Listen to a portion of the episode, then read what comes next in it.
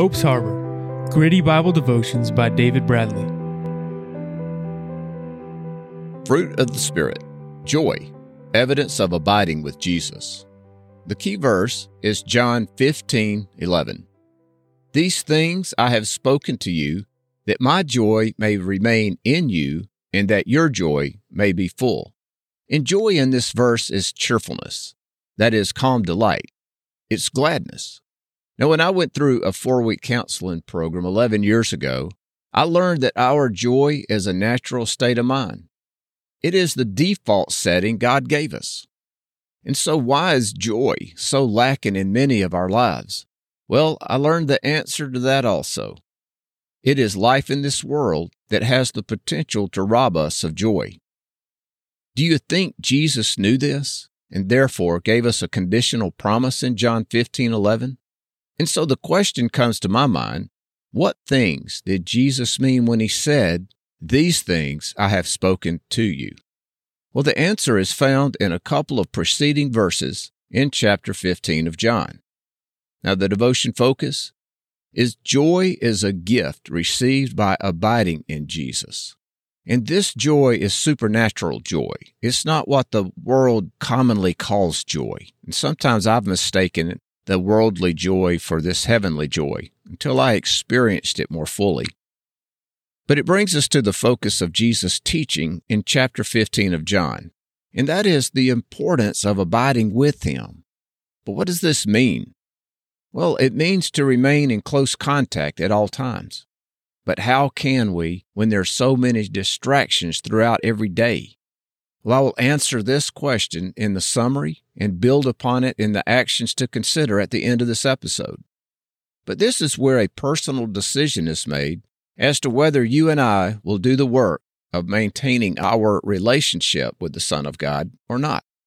Listen to the words of Jesus when he describes this principle and practice of staying close to him. This is found in John 15:4. Abide in me, and I in you, as the branch cannot bear fruit of itself unless it abides in the vine, neither can you unless you abide in me. Jesus tied abiding together with bearing fruit or good works. This means joy is the outcome of bearing fruit, that of doing good for others.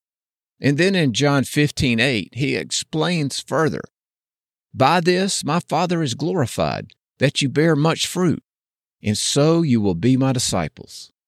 First, let me point out the phrase, so you will be. This means so you will become his disciples in the fullest sense. And when we abide close to Jesus, God will cause fruit, those good works, to come through you. And this is accomplished by the indwelling Holy Spirit. And it's in the name and authority of Jesus. And it's done in a way that your good works will point to the glory of God. We cannot add to God's glory in the slightest, but we can allow God to bring about good in and through our lives and in how we live toward others. And when we allow this process to take place, God gives us joy. Let me explain. First of all, joy is something anyone can experience without God's influence. Many things bring joy, as I mentioned earlier, many things in the world. And think about it. What brings you joy? But what I'm talking about is that supernatural joy of God. Now, I find this level of joy when I serve others, trying to do good for others even when results are not what I hoped for. If I think about serving others in light of eternity, I find joy surges through me. And this joy is evidence of dwelling close in my spirit with Jesus. Now, in the summary, God gives joy when we learn to abide close to Jesus, but we must develop the relationship on our end. Jesus already wants to be close to you and will help with the process. He knows how difficult it can be. Your part and mine is to practice thinking about our Heavenly Father and His love for us. Now, listen, if you will memorize John 15, 9 and 10, it will go a long way in helping you practice this closeness with God. These verses read, As the Father loved me, I also have loved you. Abide in my love. If you keep my commandments, you will abide in my love, just as I have kept my Father's commandments and abide in his love. And this begins that process of becoming close to the Son of God. And it does get easier with practice over time. Now, before the action to consider, while it's on my, my mind, I need to mention something related to episode 29 concerning the joy of serving the homeless as an act of love. There is a movie that may help you overcome any hesitation about being involved with the homeless. That movie is the same kind of different as me. And while based on a true story, it doesn't represent the normal experience of serving the homeless, but it does show the potential effect of love in action. And now, with the action to consider, read the book, The Practice of the Presence of God by Brother Lawrence.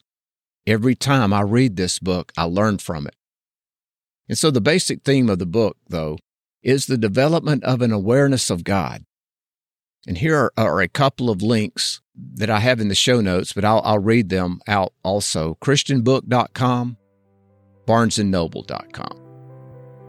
Now, next week's devotion, Fruit of the Spirit, is that of peace. You've been listening to Hope's Harbor, gritty Bible devotions by David Bradley. To get show notes, visit hopesharbor.net.